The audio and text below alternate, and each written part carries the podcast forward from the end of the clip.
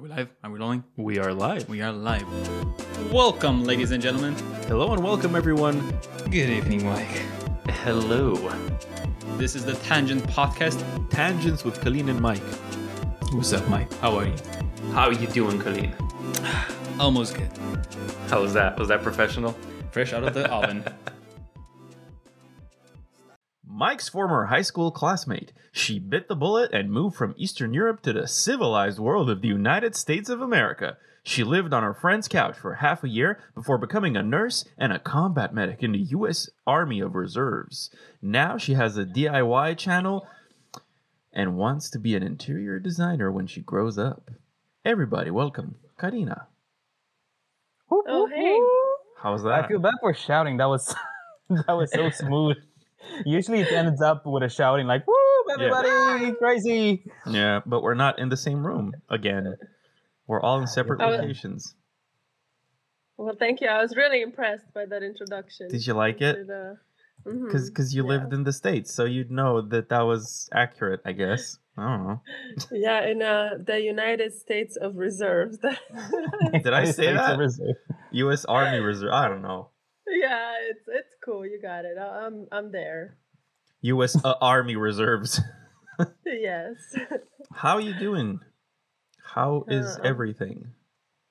I'm doing fine. Just uh, enjoying my my new dog that I I love so much. I never had a dog before. I know this is not the topic that I should start with, but um, There pretty- no topic. Have you seen the name of this podcast? have you ever heard an episode? Yes, Okay, so how since when do you have the dog? he turned six months a couple days ago. That And, dog's not six months. For, for people out there who can't see, that is a huge dog. He is about 30 pounds now, and uh, he's the biggest love bug. And uh, he started eating toilet paper, so I can't have toilet paper out anymore. So I don't know if that's. Which in the U.S. is a huge do. problem, isn't it? I actually uh, saw somebody that I went to nursing school uh, with. He posted on Facebook that he started using clots. So he has a like a bidet or something like Oh, that. okay. and then he has little towels that he uses and then he puts them in a trash can trash bin whatever and then washes them so he Oh. doesn't buy toilet paper at all Wow. so That's. Saving money and the environment. I mean. i mean it's almost one dollar per toilet paper roll I Yeah, no, right? Like in, in, in this year's, how how could why is not the stocks for bidets just skyrocketing? Wait, did, did toilet paper become more expensive since the pandemic? um, They got more expensive. I can't believe we're talking about toilet paper. we had a hard time finding toilet paper but i was actually gone up north with the army when they couldn't find toilet paper and you know the army had toilet paper so Oh, i right. didn't have that issue We were up Oh. north in. Oh, in the fuck. trenches. What's it called? What's it called in Game of Thrones? Winter, Winterhold, Uh, Whiterun. I'm just. These are all from Oh, Skyrim. Wi- What's Winterfell. We were Winterfell, Winterfell. We were all in Winterfell, Winterfell when the pandemic Um, hit.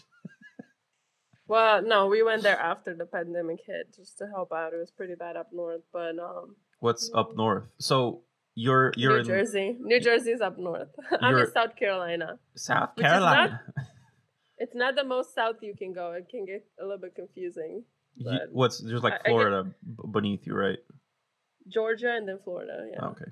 I had a Mhm. teacher from Georgia. And also And the devil in- went down to Georgia. In England. In England. Yeah, yeah, he was from Georgia.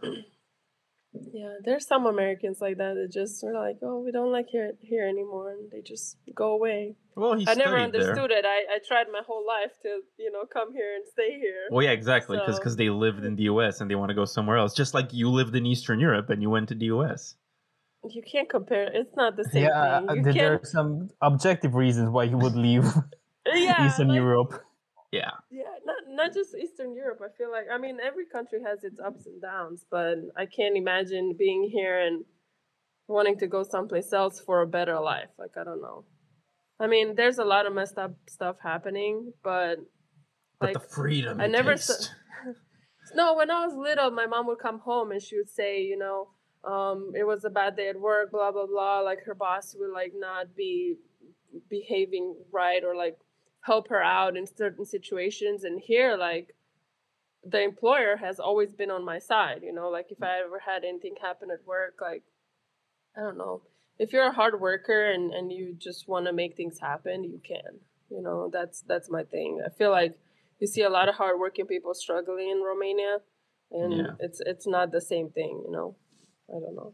Yeah, it depends on the type of job, but I get like if we're talking if we're not some like talking like white collar jobs, then yeah, yeah, definitely uh, that's probably a huge difference here, because blue collar workers are treated like shit, and even also like white co- also white collar workers. It depends a lot on on who you work for. yeah, yeah, but generally like I don't know desk clerks and and the salespeople and I don't know the lady at the counter at your supermarket, they're they're not paid very well. You mean here or there? Well, here, here. I don't know about there. yeah. I'm talking about Romania. No, I mean my mom had a good job, you know, and it, it just so wasn't. It, some things weren't right, you know. So here, if something, I don't wanna, I don't wanna generalize, but to me, if something happened and it wasn't right, there was a way to make it right, you know. It might Mhm. have something to do with the fact that I'm white. I don't know. I can't talk for like all Americans and all immigrants, you know. But but to me, I saw the difference from going up home and my parents like just listening whenever I was little, whatever they were talking about from work, and then my working experience here. You know, I mean, I, I made minimum wage when I came here. I actually made a little bit less than minimum wage, so I had four jobs. You know, what was just holy shit? I was gonna say what was your first job, but what were your jobs. first four jobs? I uh, painted houses. That's how I started here, and then I cleaned beach houses, and then I started tutoring at school. And then I found an elderly couple that I painted their house for them, and then they needed somebody to just come and clean, and then like take them to the doctor or whatever. And Wow. without them, I ne- never would have made it here, because I mean, the lady was schizophrenic and she was bipolar and had a lot of issues. So some days I would go and she'd be like, "You're the daughter I never have, and Oh here's a hundred dollars," you know. And then the next day I would go over and she'd be like, "You stole my pills. I'm gonna call the cops. I don't You ever want to see you again." of And an then elderly. yeah, Oh and then my the next day goodness. I would have to chase her with my car, and she would be like, "I'm gonna go kill myself," and I would have to like go after her. Wow. But in all in all, like I was really lucky to meet them. You know, when she had good days, she was like really nice, and yeah, she helped me. She helped me make it. I don't think I would have. So Jesus.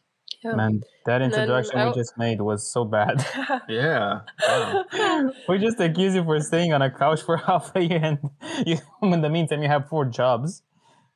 Shit. Well, yeah, I had the jobs back then too, but it it was hard. I had the the jobs when, because there's certain work permits and stuff that you have to ask for. So I asked for a one year work permit, and by the time the work permit got to me, I only had seven months of that year left. But I had to pay more than my rent to apply to get that work permit. You know, it was, yeah. But I ended up working at Starbucks for those seven months, and that was, I think, my favorite job, to be honest. really? I don't know. Any, I don't know anything about coffee. Don't ever ask me. I don't like coffee. I just like the environment and the people and just making drinks fast. And like the worst thing that you can do is like mess up a drink. You just toss it out and make a new one. You know, as compared to like nursing and being a combat medic. You know, that's that's like serious repercussions there. Yeah, I can know? see a But clear guess- difference. Yeah. Wow. yeah, I really like it. I'm thinking about going back sometimes, but it's like close to minimum wage. I don't think that can pay any bills. So I'm not trying to go back. As a No, combat medic a- or as a Star- Starbucks barista? Star Starbucks. Okay. No, because I, I loved it so much, you know, it's just like so and there's music and it's just like the positivity environment and they give you health benefits. They pay for your bachelor's with no commitment. Like Starbucks is What? a great company to yeah. mhm. Holy you just have shit. to work there while you get your bachelor's and there's like only certain schools that you can get it from. No wonder But so many how- students are working at Starbucks. Wow. How is th- how is that not a great thing? You know, like that's that's the Hmm. perfect job. So yeah. Do you need to have like a some kind of a hardcore commitment to them? As No, in like the while you're thing. studying? No. Because I think you have to work at least 20 hours to get benefits. But I'm not sure. okay. It's been like five or six years, and I never qualified for it because I was on a visa when that was happening. It's for like residents and citizens only. So Mm. that was my whole issue the whole time. There are like yeah, being a of dirty immigrant. Yeah, I had like almost a 4.0 GPA, but I couldn't qualify for any any scholarships because they were all for residents and uh, Mm, You were born in the wrong place. wrong place, I, wrong I time. that's that's what I say a lot, but I don't really. I think it's more because I feel I don't want to. I don't know how to say this. I thought about it a lot. I really love reggaeton music, and I love Spanish music, and I love that culture. You know, so I always feel like I should have been born in like the Dominican or like Puerto Rico or like somewhere like I don't know, someplace else. Not Romania and not the States. Just somewhere where it's always warm and there's tall palm trees and everybody's like dancing and you just feel that, you know. Because I I've, I've been I've had a lot of Dominican friends and I've been to the Dominican and they're just so free and the way they dance and the way that they live and feel like I don't know like I feel like I can't put myself out there like that, but I wish I could, and I just feel it in me. It's just like I still have Right. like a white person's inhibitions, I guess, you know. Do you do that white people thing when you like acknowledge someone else's existence with the like the the the the, the, the, nod? the, like the small nod of like mm. um, actually, in America, when you're driving, even if you don't know people, like you either nod at them or wave at them. That's like Really? you what know. like it, it It's- random people Yeah, especially like if they let you. So here, wh- when my dad came here, you know how in Romania, like if you have an intersection like that's a cross, right? yeah and Yeah. you have stop stop signs in all of them. It's Yeah. like the ones that's on the right goes right. Uh, you yeah, Let, let them. yeah if there are no if there are no something like other signs then usually it's the right takes priority Well, in America, it's the one that got there first. So Ah. it doesn't matter if they're on your right or on your left. It's whoever got there first. Sometimes that person doesn't really like stop completely or let you go or whatever. But usually everybody's polite and you know whoever you just go in the order that you arrived there. So Hmm. if if I let some if we got there at the same time and you let the other person go, you just like wave at them, like nod at them. oh we have that know. here when you like let someone go ahead of you or something like that it's always like we do the the signaling thing uh, Uh-huh. or we just But kind of like wave at them over to over the steering wheel Yeah, that's just an example though. Like you do that like a lot. I don't I can I don't know. I feel like it's more often here than there and I how much did you drive when you were here I barely drove there because I failed the driver's exam twice. No, I failed it the first time. I got it the second time. And like 3 weeks later I left and then I was here for probably 6 6 months. And I went back and I probably I I can't back with my, any car. So I tried to back with a car once and you know those streets are so tiny and I was like nope, I can't drive here, so I didn't yeah and then yeah um, the next time was like seven years later and Jesus. i drove in a big big pothole and O- i got over a here? flat tire yeah it was so Wow. b- yeah it was the only one on the road but i got it like straight head on welcome and, to um, romania I had like a, I had a super super small car, my mom's car, and I got a flat tire like my first week there, and my dad kind of didn't wanna wanted me to drive again, so you know. Or- I or- didn't drive that much there because I find it extremely complicated. Because here Why? everything's like so open, like you have so many lanes, like you barely have any like one way streets or whatnot. It's just oh really better. It's better. wow Sounds more American. built on the blood of Indians. Well, that got political really fast. I was just Well- trying to say it's easy. Uh, Just see, make it for everybody my- easy to drive. my train of thought was, well, yeah, of course it's better. It's newer. And then I was like, why is it newer? Oh, it's because it's built on dead Indian graveyards and shit. That's why it's newer. No, I'm not gonna comment on that. You know, that's what it is. I can't change the past. You know, Yeah, I I'm just here. There's not even Driving Europe my- has to change. Yeah. I was just curious. So like, so okay, so the the the roads and everything are are better over there. Mhm. Yeah. I don't want to jinx myself, but I've never in my what now almost no 10 and a half year, right, years I guess of having a driver's license, I've never once gotten a flat tire or had You any just- yeah, accidents or I'm anything. Pretty. Tune in I'm next week sure when you- Mike tells us how he fixed his first yes. I'm exp- I, I I have that kind of luck.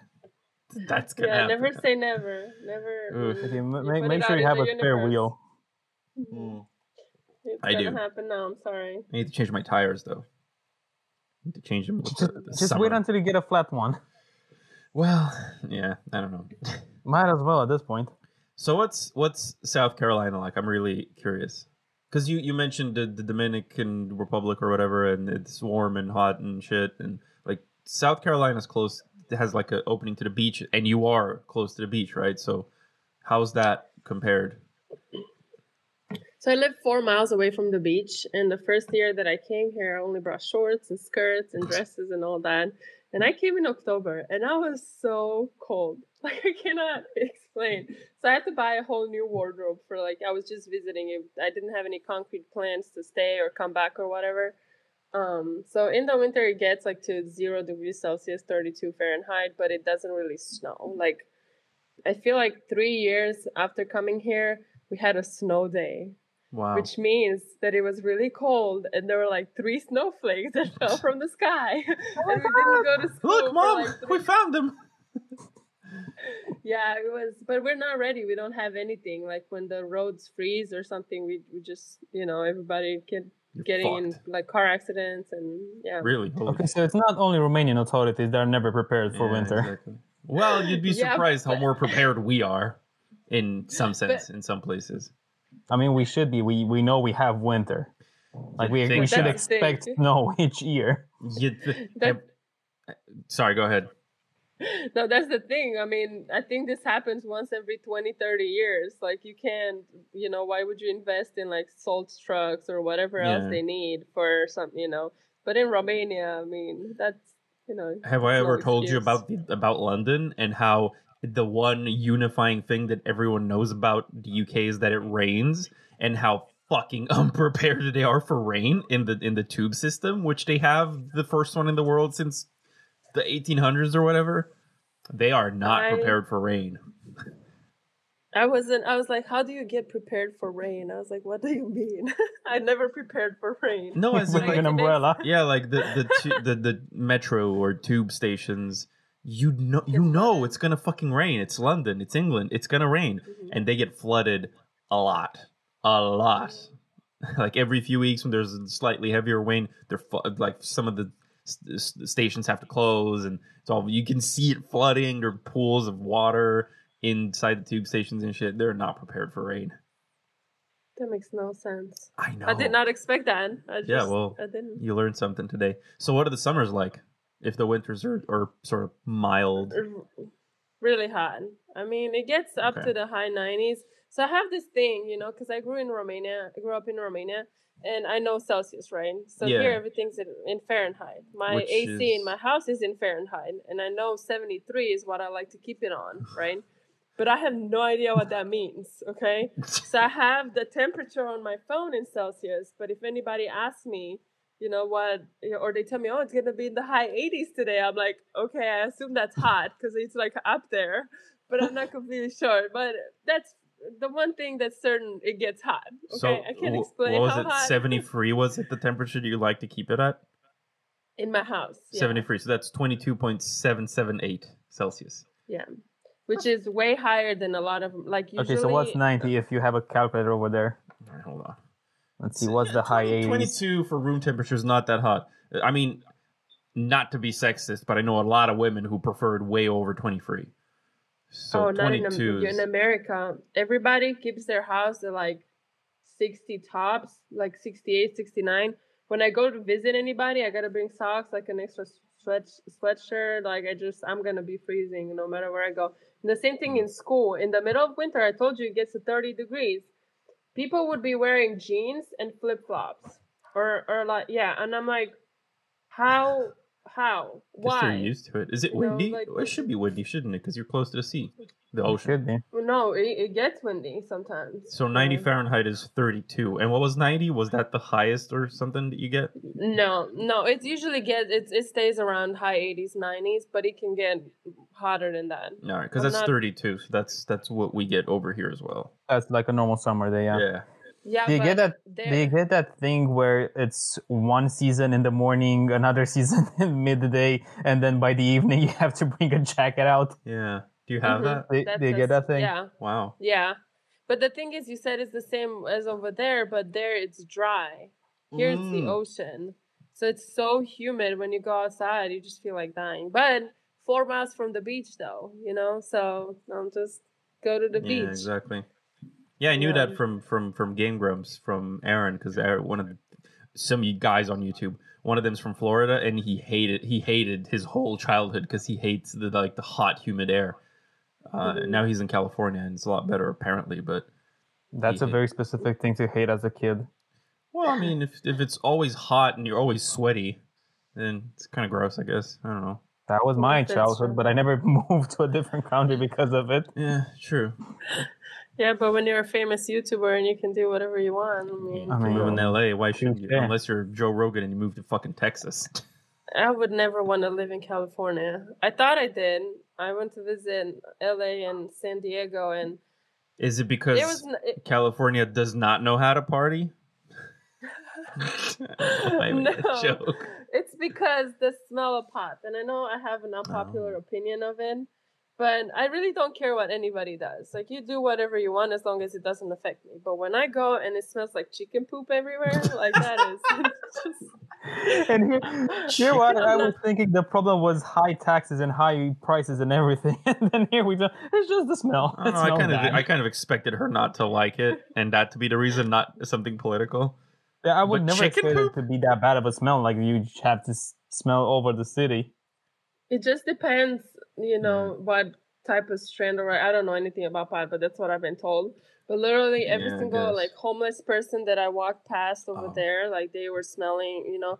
I I went to a lot all the beaches in San Diego. That was like on my bucket thing bucket, Bucket list, thing to do. But yeah, So so yeah, it's just it was so bad everywhere. But Sunset Beach though, I mean the houses there are in the millions of dollars. I don't oh, I'll get my own air filtration system or something. But if you have a house there, it's um it's a cliff and it's basically where the land ends and you just see the ocean forever and the sunsets there like Ooh, just the best thing I ever saw. It's just Wow. so pretty. So yeah, that was I was like maybe one day, you know, I'll get a house there, but I doubt that's it. a 'cause good they're- enough reason to be a millionaire as any. Yeah.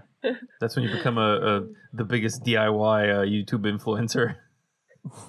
Yeah, I mean that's the dream, you know. But I, your- mean Florida, I don't need a cliff, you know. Florida, I really, I really like Florida.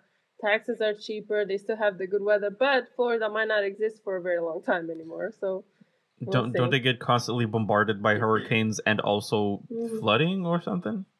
that's what I said. It might not exist for that much longer. But isn't that Yeah. not that what they said in like the, I- obviously you you moved there only like a bunch of years ago, but I know from TV and from like the internet, wasn't that the thing that they said in like the what 70s and 80s that California is going to be underwater in like 10 20 years and it's still there? it just depends, you know, because they have like certain t- like technology that they can make the water, you know, like dams and stuff. I don't know anything about it. My uncle is like uh, a professor with I don't know weather stuff. I don't even know. I know his main thing is ichthyology, which apparently is the study of fish, like where they migrate and all that. So that Okay. has to do with the environment. And he was saying that the waters are rising and they have predictions over like a certain amount of time. So Hmm. maybe not in my lifetime. I'm not an expert whatsoever. Well, I mean, you still got a good 50 years ahead of you. maybe, hopefully. But um, yeah, that's what he, he was saying about Florida and New York, because there's certain Hmm. parts where the water's rising at a certain alarming rate or whatever. They're going to be America's in- Venice. Yeah, but in 50 years, we might have the technology to prevent that, you know, or I don't. I, Yeah, fair know, I don't know. That's, So. that's a good point. Yeah. I mean, now it's between technology and saving the whole land and culture.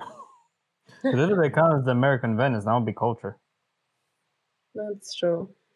Hmm. But there's also millions of people living in New York, so I don't know where they would all go for Yeah. culture. New. York's huge.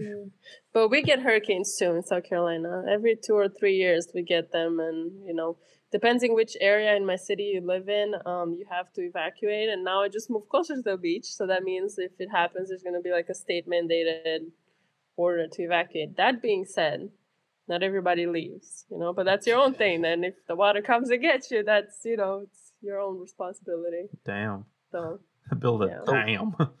How's it? How is everybody dealing with this? So if it if it came to down to it, and you had to evacuate, how much would you have to go out for, and where would you go? So a lot of people like let me tell you a story. I had these two I love roommates. stories. they were from Chicago and they just moved here, right, for school in like September and then like October, November ish is when we get hurricanes. So they're here very recently, right? When we got a really big one, and we've had evacuation orders and all that. And they got hotels for one night in Columbia, South Carolina, which is about like three hours away from the coast, right? But every single person went to Columbia, to Atlanta. They went like North Carolina, more inland, you know. So they only had the one night, and obviously who, whoever was smarter knew that, you know, you need to have more than that, and then they booked the room so they couldn't extend it, and they were just there in in Columbia, South Carolina, stranded. So they tried to drive back home with all the roads flo- flooded. And a, a, a two hour and a half three hour drive took them 10 hours. And they had to uh they, they drove through like flooded roads with like little cars like sedan uh, cars so they effed up their cars and i just stayed home with my guinea pig and we didn't have electricity for like 24 hours and we had curfews and stuff but Holy shit. you know. Where were you? I wa- I was i stayed home at the apartment i didn't leave You're nuts. Brave soul. I had I had a I had a companion. We were just there, and every single time there's a hurricane, you're gonna buy snack food and water and all that, and you're gonna eat everything before the hurricane comes. Like that's a given. There's no no way around it. So it's Yeah. technically it's better if you're a pothead because you know you're you're already in the home and with nothing to do and with a lot of snacks, so might as well. I guess, I guess. I don't know how much water they have. Usually there's no Ah. water when the hurricane comes. Oh, Just- yeah. Just put a pot out of the window when you have water. Is, not it- if the wind. eh, We have strong winds. Not if you know the wind would take it, but is the it's- it's hurricane just water good. salty or sweet, or not salty? I mean, I have no idea. hmm. You 'Cause have it never comes- drank the hurricane. it comes from the ocean, so you'd think it's salty, but then it comes from the sky as well, so it's probably not. Well, the thing is, we have the waterway, and that's our issue. You know, like so many miles inland, there's the waterway. So then there's a lot of rains coming and winds and all that from the ocean. So the first few blocks of the beach they flood, and then the waterway gets flooded, and it just overpours everywhere. So if you're in Mhm. that path, but I so happened for that hurricane to be kind of in the middle. I was in an apartment building. There were no tall trees around, so I was like, I don't, I don't see a reason to leave. You know, like because Oh, the trees okay. can fall on your car and stuff like that. So that's one of the reasons why I cut all the trees around my house. Okay, So, yeah, that's a good point. Yeah. This is the first the time I things- see a use for like cutting the trees around your house because I'm always like, you should let should them. keep fuck- them. yeah, just let them grow. It's Yeah. shade. It's nice. It's stops the wind. Mhm. But then now you make this point of like, yeah, it doesn't fall on your car. But we don't have hurricanes here, so Mm, yeah. And the guy that did cut them, he said m- a lot of them were like dead, like because you can't tell. I mean, I'm not a tree. I'm not an expert in a lot of things. Okay. I hug a lot of trees.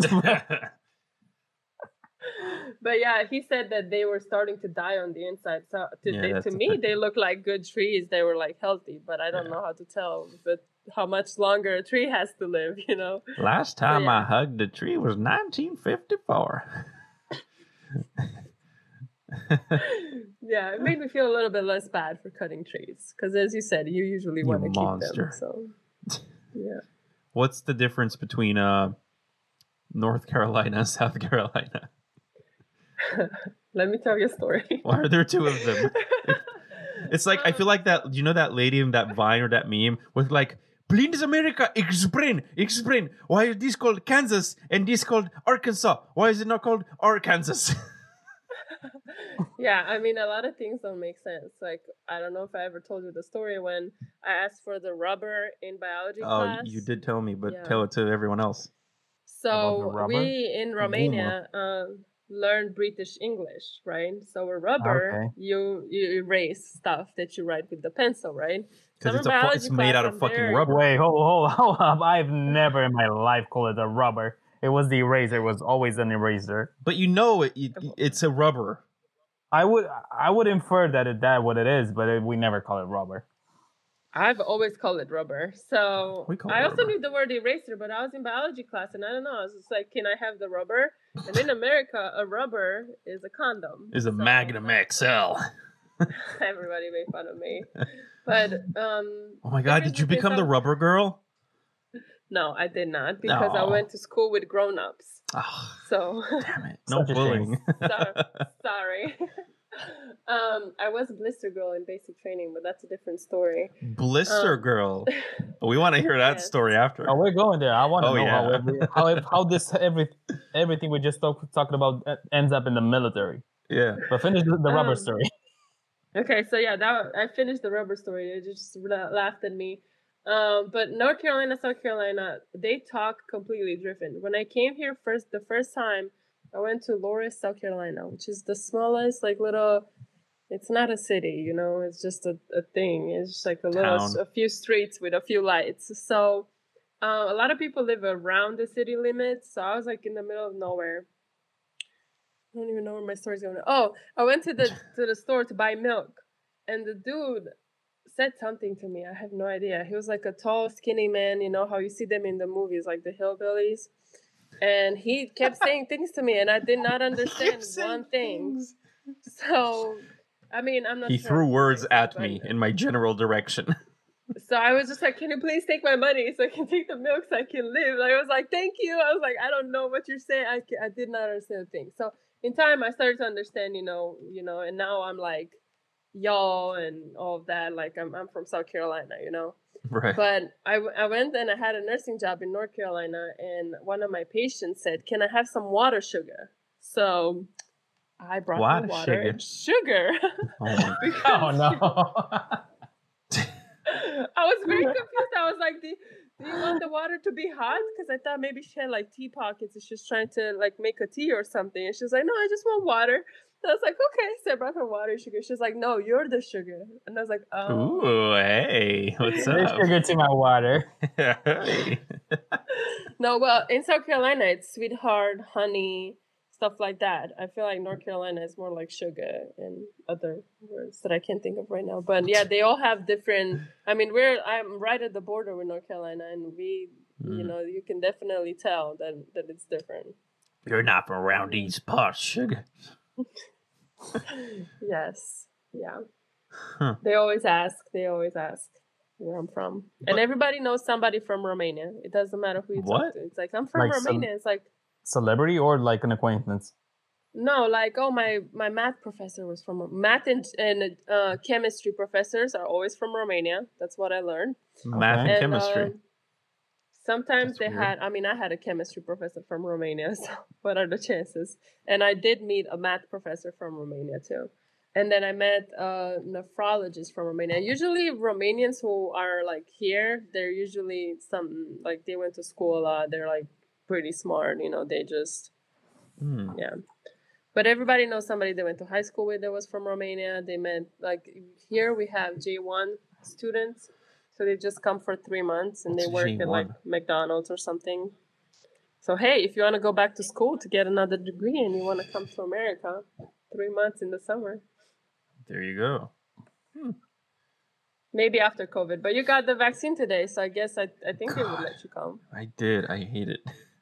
I am I am very tired. I I know how our fans know that we always start off the episode like, "Oh, how you doing, Colleen? Oh, I'm really tired. You, yeah, me too." But I am. Fu- I've slept twice today, and it, Especially tired. and I feel like I slept nothing at all. I feel like I'd sleep forever, and my arm hurts. And I'm just, I just like it's weird because my brain feels fine. It's just my body's like, dude, what the fuck have you been doing? Go to bed. And I'm like, I don't know. I need to work. So why did you decide to get it? I don't know. Peer pressure. Everyone else got it, and I thought, I don't know. He's afraid. He was Well- afraid of COVID even even before COVID was an actual thing. Yeah, I knew. Oh, I just didn't tell. I didn't share with the world. um, the thing is, I avoided for a long time. Avoided for a long. It's like I just, I didn't think about doing it for a while when everyone else was like, "Oh, we need to take vaccine," because I was like, I need a good reason to to to have it, because like, I don't go out to places. I don't expose myself to like places where you could get it or whatever. I don't put myself in those situations. So I felt like, well, why am I getting it? I need to have like a reason because this shit only lasts for like three months and then you have to get another one. So like, what the fuck is the point? I might as well have to do it if I like need to travel or something. But then everyone in my team at work sort of got it, and they're like, "Oh, you know, maybe we'll the more of us that have it at work, we'll probably be able to go back and sort of socialize with each other more." So I was like, you know what? Yeah, summer's coming, and I'll I'll do it. Might as well. Fucking, I don't know. And my girlfriend did AstraZeneca, and she felt horrible. And I was like, I want to do Pfizer and see who dies first. Colleen? And I know the getting it? insight to that. I just want to say that that's such an unfair bet. That's that's an unfair. she bet. had she did, she did the first shot and she had a fever and like cold sweats and shit for like five days and she was like some some mm, i don't know medium level painkillers whereas i'm just like oh my arm hurts a little bit and i'm, I'm fine I'm a bit tired. yeah well so far it's only the first day That's, um, I thought AstraZeneca only has one shot. No they have they still have two but the the time between them is longer like a month and a half i think Oh, whereas for pfizer and moderna it's like 20 something days okay. What about you, Colleen? Are you getting in? I haven't already. Initially, I started as quite skeptical. I was I had a position of let's see how everybody that does it feels first. Yeah. And now I'm like less skeptical, but I'm just lazy. So my main mm-hmm. problem to getting the vaccine is, is that I'm lazy. And to my in my defense, uh, this week I'm leaving for holiday for two weeks, so it had made no sense. That's not in your Yeah, fucking defense, you asshole. I'm not I going anywhere and. I'm getting the vaccine, whereas you're going to fucking Egypt for three weeks and you're like, nah, I'm not gonna do the vaccine. You fucking asshole. I didn't have the chance to do the vaccine after I found out when I was going. There wasn't enough time to get the both shots, so that that's what I'm saying. It didn't make sense. Maybe when I come back, maybe I don't know. You don't need a defense. You don't have to say it like that. I feel like it's everybody's choice Yeah. if you take it or not. You don't have to be on one side or another. What Even about- though you technically are, because you're like either vaccinated or you're not. But I mean, yeah, I just sure. feel like it's everybody's choice. You know, I mean, there's it's a it's a different situation that we never thought we would be in. You know, Yeah. so It is, and honestly, I would do it. But you know what's the bottom line problem I have with it? That I know I'm going to do it right now just because of peer pressure. Let's say that will be the one thing that will push me uh, forward. But after three months, if everything just calms down with all the restrictions and everything, I'll never go for a second vaccine. Well, let me let me go go back and be your mom, right? It's like if your friend uh, throw, throws themselves off the bridge, you're gonna you're gonna jump too, you know. What if my friends have a good reason to jump off of the bridge? I love the argument of like, Mom, I am a leader, not a follower. I made them jump off the bridge. No, I don't think there's ever a good reason to jump off the bridge unless you're doing like bungee jumping or something. What if the bridge is on fire? Mm. I what if it's a bridge know. over no water and it's on fire, and you're jumping onto rocks? Or Well, something? usually bridges are pretty tall, and then you can break your ribs, and that would hurt more. But mm-hmm. also dying by fire, that would hurt too. So I don't know. Maybe that's the one one time you want to jump off the bridge. I guess. But if the bridge is not like broken or something, it's just on fire, you could you'd have more chances of surviving if you run through the fire than if you jump off of it. And you, I mean, you know, you will have hundred percent chances of dying, especially if there's no water beneath you. What was the rule? Do you like die if you're a witch and you and they burn you? And Oh, if and you if you drown, you're not a witch. Yeah, that was on. If they burn you, you you died. There, there was no coming out of it. oh, that was the thing. Okay. Yeah, it's I stupid. was 'cause like, why? you, Why did they burn them? I was like, you're clo- wait, where's where's Salem? Isn't that is, is that North Carolina or South Carolina? It's somewhere so there. there. So there's Winston Salem, which is not the same as Salem, oh, and I I don't know where the Salem with the witches is.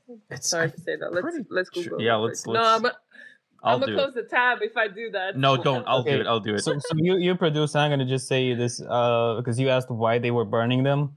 Allegedly, I've heard a story Oh. that this is the church's way of just purifying th- things. I think it was somewhere said in the Bible that fire would purify whatever it, That it makes sense. Touches, yeah, Salem's in Boston, Massachusetts. Don't mind me.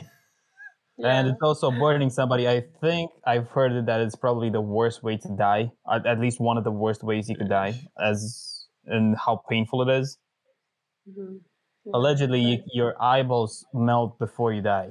Oh, that's great. It goes that wanted bad. to hear. Why do you know things like these? Why do you not? Yeah, why don't you?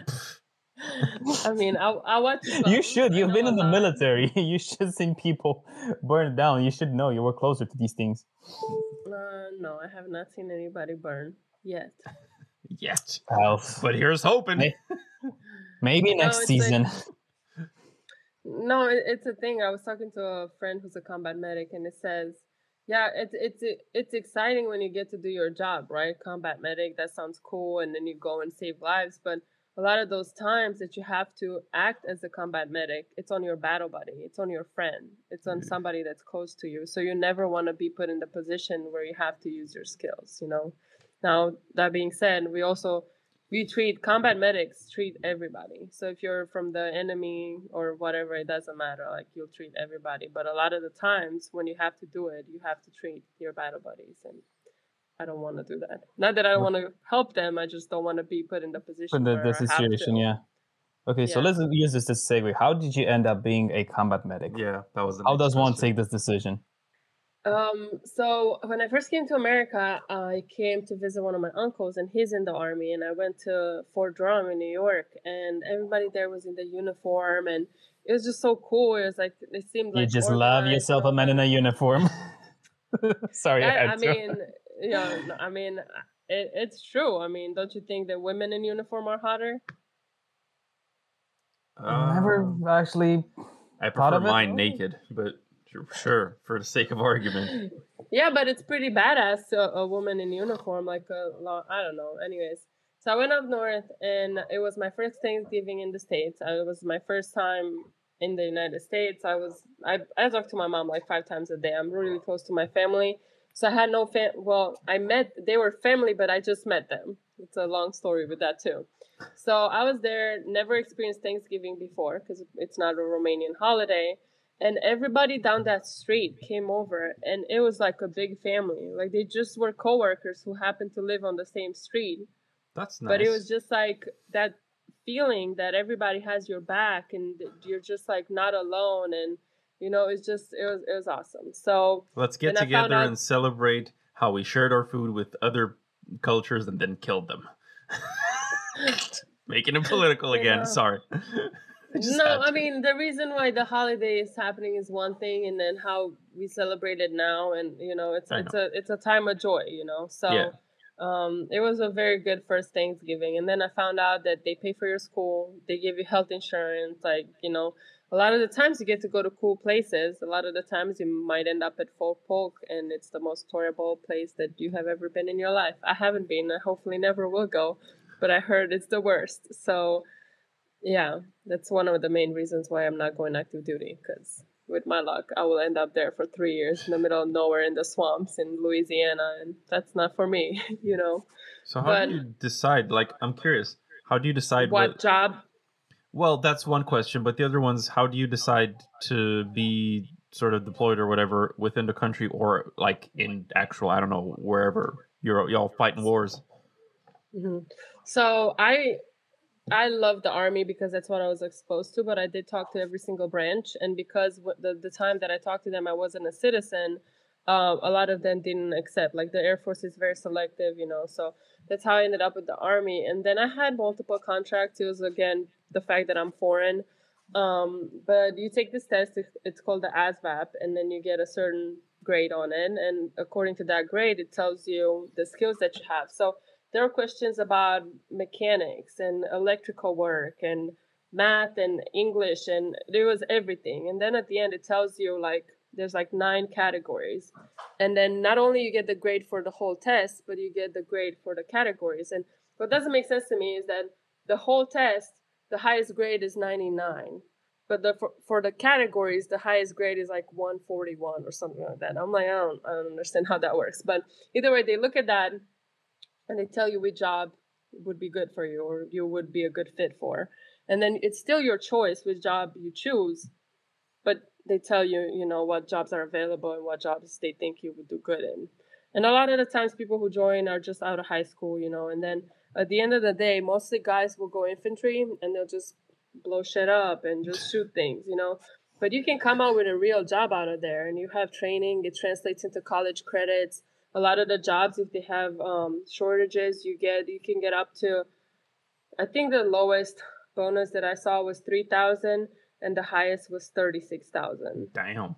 so you just sign a paper and then they give you 36000 that's aside from paid school health insurance a paid job a place to live like it's just you know yeah i I, I think everybody should join the army at some point. It's not it's not all the benefits, and some people end up in bad places, you know, and you end up doing things that you know because it is an army, but you get all these benefits, and then you get discipline. You they teach you you go there and they teach you how to make your bed, you know, and you have to make your bed every morning, and they come and look if your squares are right and all that, and if they're not, everybody pays. So you know that you're responsible for the people around you too. So when you go from there and you live your life, you know that what you do affects other people also, and you try to help other people, or, or you should. You know, you Wow. can't say that everybody has everything instilled in them, but that's the main goal at the end of the first 10 weeks, you know. So, So it's a thing to build like you- discipline and character, basically.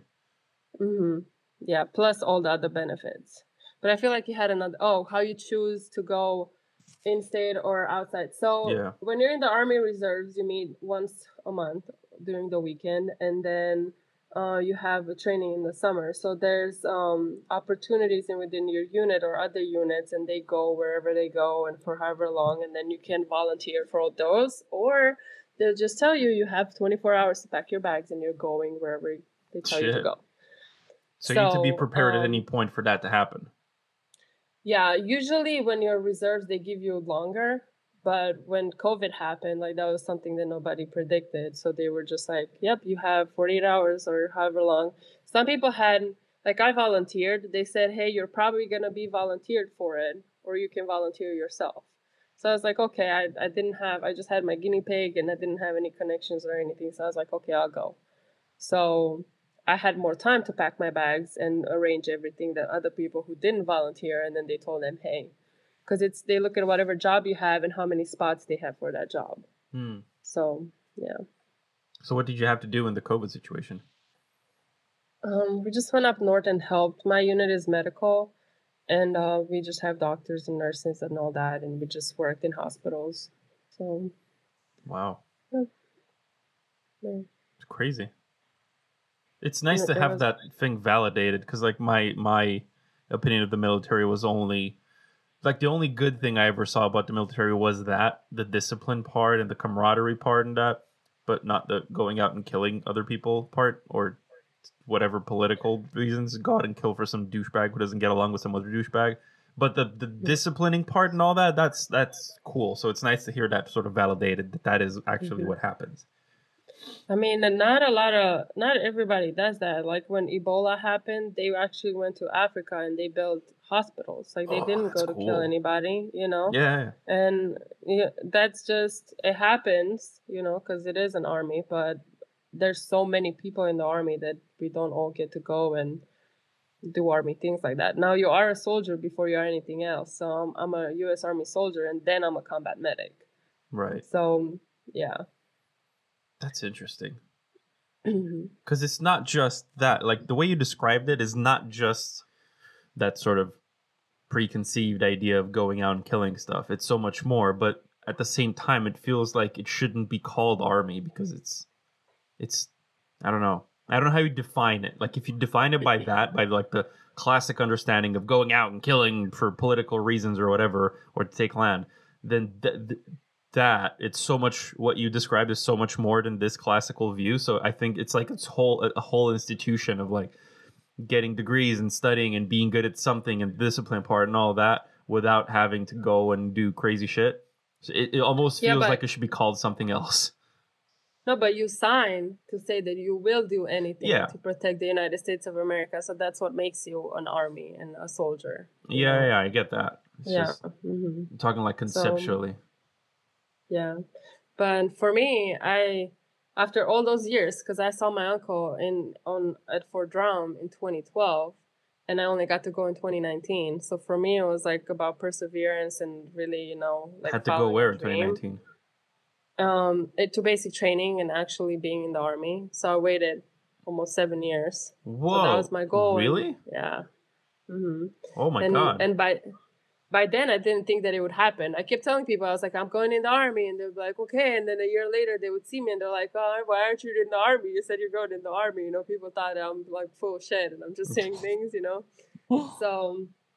yeah, I went, okay. And I, I was already older because everybody was like, we had kids that were 17, you know, and I was 26. So, um, and also, you know me, I've always been like a little bit on the chubbier side. So, physically, I, I just showed myself that I could, and that was that was a big deal. Wow. So what what did you do between 2012 and 2019?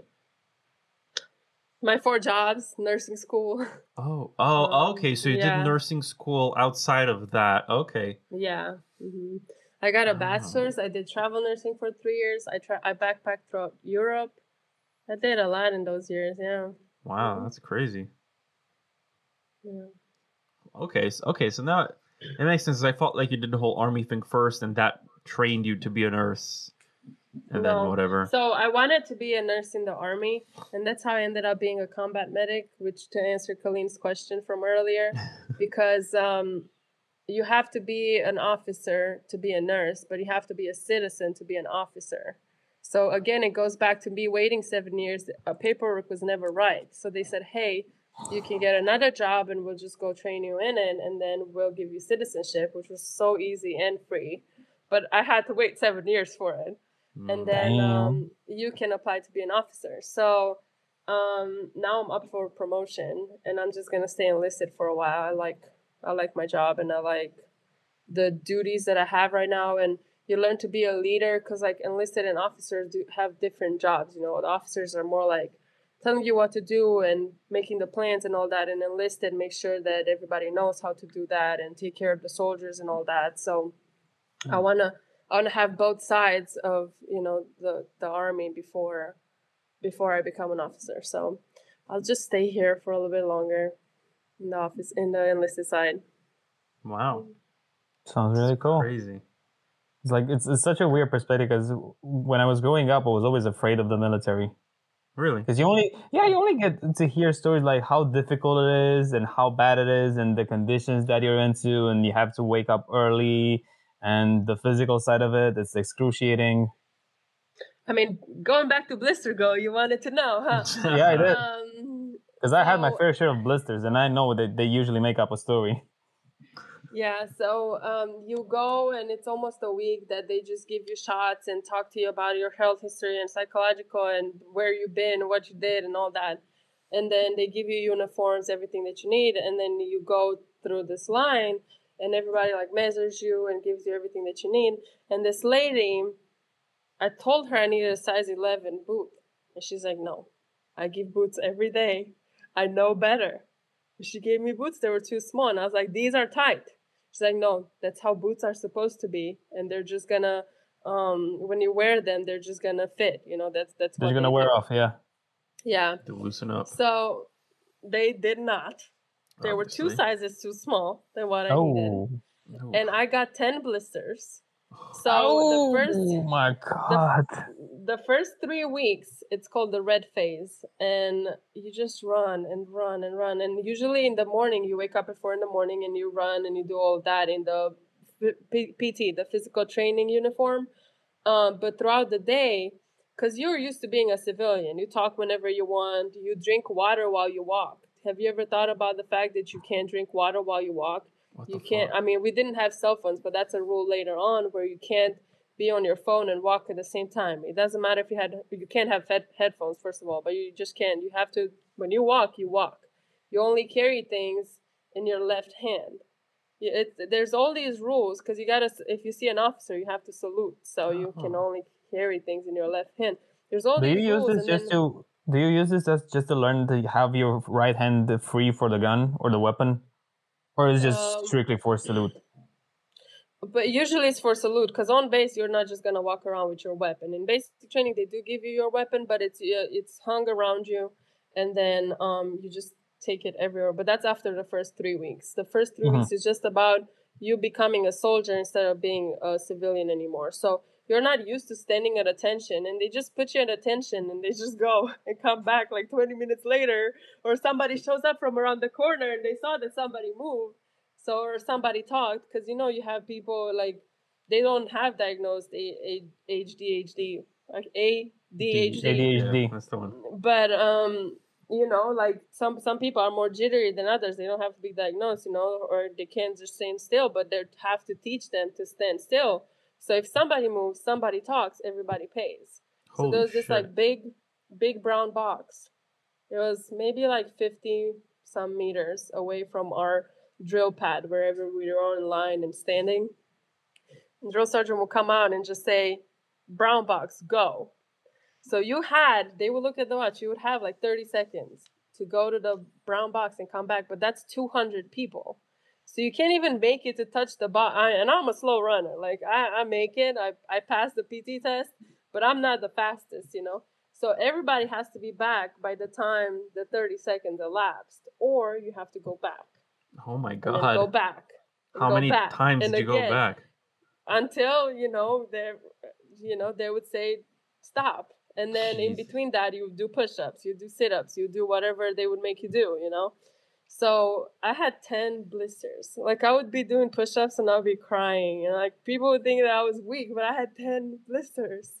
And then you didn't have you just had everything that they gave you. Any personal things that you brought with you were in a bag locked in a room far far away. So um, they would give me blisters, uh, like um, blister packs, like you know the ointment and stuff like that. But I wouldn't have like enough because like you sweat, right? They fall off, and like you know. Yeah. And then when you go and ask for anything, you knock on their door, and you have to be with a battle buddy, and they ask you like the soldier's creed, or they ask you like about rules and stuff, and you have to get the answers right. Like even for toilet paper, you'd have to go there. You had to have your brown carton with you and you would have to like say whatever they would ask you.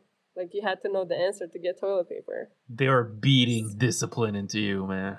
Yeah. That's crazy. So yeah, it sucked. And then my last I had I've always been clumsy my whole life and I really thought I was gonna break something in, in basic training. Like there was this big uh it was a forty I think it was forty feet high um tower that you had to rappel from. And I, I just came down. I just hit, I hit with my whole body. I just hit that wall. Like they made me go twice because they got mad. When I got down, I hit a sergeant in the head with my foot. But I was like, I'm not controlling this. I was just like falling. But I, I, I was convinced I was gonna break something. And um, the last week, after nine o'clock, lights were off. You could not turn the lights on, right? And you had a, a flashlight, but it had a red light, so it was just enough to see. And if they saw it through the window that you had lights on, they would come and everybody would be woken up and you would do push ups, whatever. So How many push-ups do you have to do for one punishment? Uh, it just depended who was the drill sergeant, how mad they were that day, like if they were tired and just like didn't want to be there, or it just depends. Now they changed the rules, and if a drill sergeant makes you do push up, they have to do them with you. Because some drill sergeants would take it too much, like they would make you do like hundreds of push ups, and like when you didn't do them right, or you would get on your knees, that that's not good. And if somebody did that, that means everybody has to be punished. So you would get, you know. So now they changed the rules from what I've heard, and they have to whatever punishment they make you do, they have to do it with you. So Wow. yeah, but um, I tried to go to the to the bathroom, and we had we had metal bunk beds, and it was so dark, and I tried to run in case somebody came, because usually it was nine o'clock, so sometimes they would come in just to catch you, you know, because you'd be like, oh, it's right, the lights the lights went off right now, like they're not gonna come in. I hit the bunk bed so bad with my pinky toe Oh my god. it was so bad. I literally the in the middle of the bay because that's what it was called. It was a big long room, and in the mid it was called a bay, and in the middle it was the kill zone, and it had a line around it, and you were not allowed to walk on it. I didn't even care. I fell on the kill zone, and I just lay there holding my foot. I was like, hurt so bad. And the next morning, I had to run. I had to do sit ups, push ups, and run two miles. And I ran them the fastest I ever ran because this officer kept yelling at me the whole time. So I was like they're running and limping at the same time. And then if something happens to you during this training, you get recycled and you have to do the training again. So I was like, I'm not. I was. It was week eight and a half out of ten. I was like, I am not getting recycled right now. I was like, I can't do this. So I just limped through it. I passed the PT test. And then that was a Wednesday morning. Thursday and Friday, my foot was super swollen and purple. So I told I told drill sergeant, I was like, drill sergeant, if I show you something, can you force me to go to sick call? And sick call was, you know, where they would take care of you. And he was like, no, but I can strongly encourage it. I showed I showed him my foot, and he was like, Benazuk, that's fucked up. That's fucked that, up. that's that's Thursday evening because sick call was only Monday to Friday. So I was like, okay, Friday morning I'm gonna go to sick call. I was like, it was hurting so bad. I thought it was broken. So in the morning I get up in my battle body. I go to the bus station and drill sergeant. He's like, Benedict, if you go, you know, they might not let you. It was our last event. It was um, four nights and three days that we have to walk. We walked. It's anywhere in between 25 and 50 miles, and you have to carry things, and you barely sleep, and they attack you, and it's just like they try to like mimic combat zone stuff. And um, I I went in the bus station, and this dude came on crutches and a boot on his uh, foot, and drill sergeant goes, "What's wrong with you?" And he's like, "I broke my toe." And I was like, drill sergeant, I'm gonna go back in right now, and I'm just gonna do whatever I have to do. I'm not going there for them to give me crutches, because they're even if you're so they recycle you, but if you're hurt, you gotta heal, right? Because you can't start the training over if you're hurt. So you're just gonna stay there. No cell phone, no computer.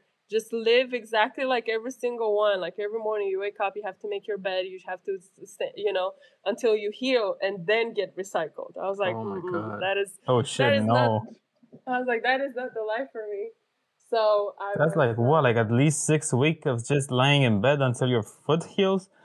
Fuck no. Can, it, I mean, sometimes you can get like quarters or whatever, and you could stay down. But yeah, so I I, I went, and every time we would stop, drill sergeant, because it was two hundred people in a long like on a long road, and he would be like Benedict, like, yes, drill sergeant, how's your foot? I'm like, I still got it. like, I put so much. This this thing is called icy hot. It's like just like this minty, like it just it just feels like hot, uh, icy hot, right? Um, lotion. I put so much on it. At some point, I like didn't even feel my foot anymore. I was like, you know. Oh But I. Mike was saying how tired he was. I have never been that tired in my life because yeah, you woke up imagine. every morning at four in the morning, right? And then on a Sunday they say, "Hey, today you're not sleeping no more." So you wake up at four, and at nine p.m. you go and you start your training. So you're used to every night you go to sleep at nine and you wake up at four, and then one day there's like, "No, you're not doing that. You're just gonna carry very heavy shit and walk." So I would fall asleep, and we were all in the line. I would fall asleep, and my rucksack would like pu- pull me back, and the dude behind me would just like push me forward. And I would wake up, and I would walk some more, and I'll fall asleep. And yeah, Wow. yeah, You are a warrior. that's that's what the Mm. soldier creed says, you know. So Wow. That's so different from how I remember you from high school. I know that's why I wanted to do it. That's one of the main reasons. I mean, all the other reasons, you know, but to show myself that I can, you know, that was Well, I hope you did because you sure proved it to me at least. I mean, I hated myself a lot there. I was like, why am I here? I was like, I don't need this shit. I got a bachelor's in nursing. I could be, you know, because I was free. I was 26. I, you know, travel nursing made money. I traveled throughout Europe. I had all this. And then I went there with nothing of my own and somebody yelling at me all day and getting hurt and walking all those nights and sleeping in a hole and all that. I was like, mm, yeah. But you did it. So, You should be proud of yourself. And apart from the cool stories, and how many push-ups can you do in a row? Yeah. now No, at the most, at the peak At of the your mo- performance. I did 38 38. in two okay. minutes. Th- 38 in two minutes. Oh my That's- God. it- it's however many you do in in two minutes. That's the test. So I don't know how many I did for punishment. Like I, I didn't count. That, that's what I was thinking about. Yeah, okay. So just for the test. Yeah. Okay, so back to the question. So apart from the more than 38 push-ups in a row that you can you could do and the cool stories, what did you um, bring with you after training? So what what how did the qualities from army tr- uh, translate into normal life into civilian? so I was. Oh, what happened? I don't know. he dis- he reconnected. It's fine. Hello. I I, I, I Um, touched the touchpad wrongly. Um, well, I was always pretty, pretty clean and pretty disciplined. you had to be everywhere 10 minutes before the event. So you had to be so you had to be somewhere at 2, let's say, right? So you had to be there 150 or 1350. But for us, you had to be there 10 minutes prior to the 10 minutes. So you had to be there 20 minutes early. That is something I did not take with me from the military, that's for a fact. Um, and I was already clean, and you know, I was already grown. What did I take with me? I'm I'm slouching now. You see me. That I didn't take that with me. I don't know. I mean, you um, probably deserve it the most uh, out of all of us. Yeah. yeah. Mm, um, I don't you know. mentioned you mentioned the, took, the helping I, people and the being disciplined and all that. I was I was already a nurse though, you know. Oh, fair and enough. I was already pretty type A, you know, like I know where everything is and I clean everything and I just I mean I'm not gonna be late just because I'm not 20 minutes early, but I'm not gonna be 20 minutes early. That's just not me. Hmm. Um, what's what's a type A? Got, uh, Sorry, what's a type A? You don't have that in Romania. I'm not sure. I, I know a lot of ways of categorize, categorizing people type A sounds familiar, but I don't really. I yeah, cannot put my finger in. For me as well. It's, it's it says I didn't know the exact definition, so I just look it up. It says individuals as outgoing, ambitious, rigidly organized, highly status conscious, impatient, anxious, proactive, and concerned with time management. So it's just like more like fixist in Romanian. I don't know. okay, English, logical, you know? driven, motivated. Yeah. Um, okay. Type B is more like lax. You know, my like I got a plan. You know, I gotta have a purpose and stuff like that. So I think that's why I'm more Type A. Um, hmm. yeah. I got a lot of friendships out of there. There were so many foreigners there, which we're all now Americans. But um, my my bunkmate mate next to me, she was from Jamaica, and the other one was from Pakistan. And um, I talk to them all the time. Then there's this girl. She's I'm gonna go at her wedding on in September, and she um she's so religious, which is so not like me. but she was one of my best friends there. You know, it's just all these types of different people. You know, I guess maybe if people were weren't as accepting before going there, maybe they were a little bit more so because you literally ha- that's all that you had your battle buddies you know? So i can definitely yeah. see that. Like i have this i'm not sure if it, if it's my theory but i have this thing that i i've said and i've talked with to talked with mike a couple of times like hard times build good friendships. Yes that's mm. true. And i cannot explain why but it happens. And that's the same thing that will happen with two fighting buddies buddies. Because I was I was practicing martial arts when I was younger, and it was all, always this thing like you fight against someone and then you're friends then, but mm-hmm. you're more friends after fighting than you were before fighting. And it doesn't you know really what you've been through. Yeah but it doesn't really make sense if you put it out logically right? So you just why do you need to go through hard times just to make a deeper connection? But it does happen. Trust? That's what I'd i think say. that's one thing. Yeah. It's trust. Yeah that, that's definitely one thing. Like you can i you mean can everybody can be nice buddy. to you. Hmm every, everybody can be nice to you if you know nothing ever happens. Yeah, if exactly. you're with somebody through hard times, then you know, you know, maybe if they're stressed or anxious or whatever, they'll show their true self. So yeah, I think it's also it's, it's, a combination of you ha- you've been through the whole thing, so obviously you can trust this this person, but also it's a, a display of character.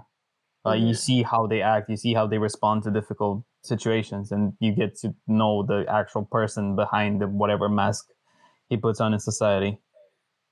So what do you do now? I'm a coder. We're fucking software developers. Why did you leave the martial arts? It was just a hobby I had in, in high school. And initially, so I moved cities. I moved from Arad to Timișoara. And in the first two years of university, everything was so hectic with my schedule, I could not follow a normal uh, training schedule. Like three times a week, uh, two hours at, at the evening. That was off limits, I guess. Mm-hmm. I had a plan of just trying to maybe practice myself and then go back to Arad with my sensei and just uh, try to make it up to the black belt. But at some point, just thinking about the rationally, it made no sense. It was just for the fact that I would have a black belt and then I would probably not practice. That is pretty cool, though. Like, I got a black belt. Yeah, but it's just bragging rights. if you don't actually practice it, like if I got my black belt like five years ago and then never practiced, like, okay, I've done it. So, So what? what? What belt do you have now? Uh, well, the latest I've got was a blue belt. Basically, I was uh two belts away from the black one. Oh. So probably would taken me like maybe two years at most. But don't you like well, Mike, be careful. what? Yeah. I'm already scared of him because we go to the gym. Well, we used to go to the gym together. I'm I'm still intimidated by him. He's a very buff dude. um, was You're- gonna- You were gonna say something. Sorry. yeah, yeah, yeah. I'm I, but I forgot. I don't know. Oh, uh, don't you like if you get to a certain level, it's like you learn techniques and shit, right? Like fighting techniques or whatever. Don't they stick with you regardless of whether you keep training it or not? I mean, to some extent, but Because I don't So- define, define martial arts to me. Because in my head, martial arts is just like, all right, if someone approaches you this way, this is how you need to whatever defend yourself. okay. So then let me break it down a bit. So I I would practice. Uh, in the very very beginning, I think I was fourth grade. I started practicing Shotokan. Shotokan is like the the basic definition of karate you ever had, right? Like what you see in movies and everything, like people just punching and kicking in the, The air. ah, shit or whatever. that's kung fu. Oh, there's just- difference. All right. It's kicking and punching. Just think of it like that. Okay. Then I started practicing uh, jujitsu, but not the Brazilian one, which is just uh, grappling. The uh, the traditional one, the the Japanese one. And basically, this one you could split it in a couple of categories. Like you had striking, like kicking and punching. You have throwings, like you have in judo. Okay. You have ground fightings that go next to this one. You have, uh, what's the word in English? You have, we will call them articular techniques, I guess. Things that where you just grab an, a wrist and bend it and twist it, and you have the the other person on the floor, Okay. Like to immobilize, sort of. sort of. And then what else do we have? And then we also had like these. Uh, you would at some point learn how to defend against a sword and a, a knife Wow. But you never get into those. hands. So what I'm saying, what I want to go with this is that you would learn the basic striking, which is easy to reproduce, and you could learn some of those things. Like the very basics, I think they will still always be with me. Like I know how to dodge and how to parry and how to give an elbow to the to the chin. But the more refined things, like just grab a hand, do it like this, bend it like this, and throw somebody off on the ground. I feel like those are so even unrealistically to do in a real scenario, even if you practice seriously. Okay. Like, there's very few people that actually pull that off. So how does that connect to the original question? But what question? To, I forgot the question too. to the first question, to the uh, even if you don't practice after you reach the black belt, don't you don't don't you still remember the techniques or whatever? You you remember them like I can show you how you can bend an arm or break it or whatever, but you will never be able to do it in a life or death situation or like if you ha- actually have to fight somebody. Right, right. But the, the I guess then the question is, is that what you learn, like those techniques? Because you said that that's like a very specific, refined thing. But what what's like main chunk of what you learn? Mm, you have all of it. So you have like a couple, like I think it was about ten uh, belt colors that you need to change. Yep. and it just goes progressively upwards. So initially you have only how to fall, how to kick, how to punch. Okay. Then you have a couple of throws on top of it. Then you have more fancy stuff like if I'm fighting with you and you attack me, I get like a couple. There was an exam I had to give for like the sixth belt. If you had to just give a punch, I would have to know like eight techniques that I could apply to that punch. That's And- cool. Every one of them ended up with you on the ground. Right. So it just gets more co- increasingly complex. Mm. but as, as the complex they get and they look cool and they're very nice they, they're more hard to actually do in, in a real situation and So that was one of the problems artsy, i actually sort of. had sorry It gets more artsy as it progresses. it gets more artsy it gets more to the art part than the martial thing and the problem with it is that i felt like there's so many techniques that you have to practice and just to remember i had like a notebook like this thick just with techniques with names and explanations Wow. there's no way you can do that in a life of in an actual fight. So regardless of what you're doing, you will kick, you will punch, and maybe you will do one throw, and that's it. That's all. That's you, why. That's how you need to know, bro. That's why a couple of years ago, like I think was two or three years ago, I wanted to go back into martial arts, and I went to kickboxing. You did. That's when you fucked up your knee, you dumbass. That's when I fucked up my knees, and dumbass. that shows you what's the actual difference between fighting and martial arts. Like martial arts are cool, and they teach you some way of fighting, but it's not actual fighting. Oh, so kickboxing and, is not martial arts. Kickboxing is fighting. I mean, you could call it martial arts, but it's not in the tr- traditional sense of the yeah. word. Like you have all these Japanese, Asian arts. That's just basically fighting. just fight practice.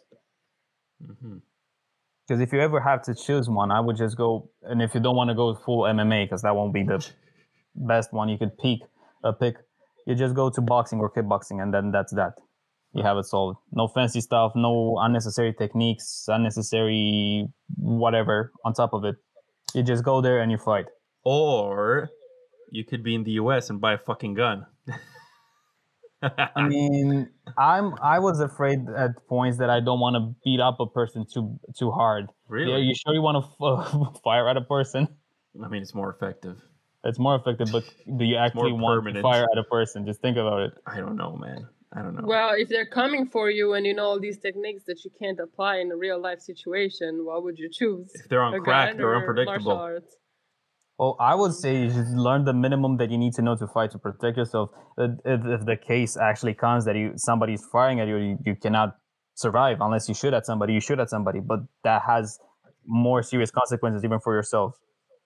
See, I mean, obviously, not... it's worse for the guy who gets shot. Don't get me wrong. But, but what if you kill I, him? I wasn't thinking in a in a way where what you're saying that you would be on the street and somebody would attack you. Maybe it's because that thing that happened to me so so recent when that lady tried to get into my house, you know, and if. I had my own gun, like I would have felt so tell, much better. Tell Colleen about that because I saw it happening, yeah. unfolding on your on your Facebook stream feed or whatever. Yeah. So I was sleeping and I just hear the doorbell and I thought I was dreaming. And then I, I was like kind of in between, you know and I hear it again and I'm like, okay, it's not in my dream. I'm awake. So I get up and all my blinds are down, right? And I don't have the type of blinds that you should lift on and you just look, you know, I have blinds like blind. a whole piece. So I have a ca- I have I have some cameras. So I I open it up and I see this lady and she keeps like pulling on my door trying to get in, ringing on the doorbell, holding the doorbell at the same time trying to open the door and then um, that's what I saw on the camera. And then she wasn't there anymore. I saw her. She walked to the back. So I lifted the blind a little bit on the bottom of the window because it was dark inside. So I was like, she probably wasn't gonna see. And she was limping in in my backyard. I'm like, what the heck? That's so, so shady. I know. So creepy. I actually I'm in the process of putting a fence up, and they just keep delaying with with my my my fence panels, and I'm very upset um, but then she came back in the front and she kept trying to get back in. So this time I was on the camera, like as she was in the front. So I was like, What do you want? And she said, They sent me here. And I was like, Well, what do you want? And she said, Never mind. And then she walked um in front of my car, like on the side. Well, she walked to my car on the side of my car, and she was just like standing in front, like on the side of my car, staring at my car. And I was like, "What the heck is this lady doing?" I was like shaking. I was so scared.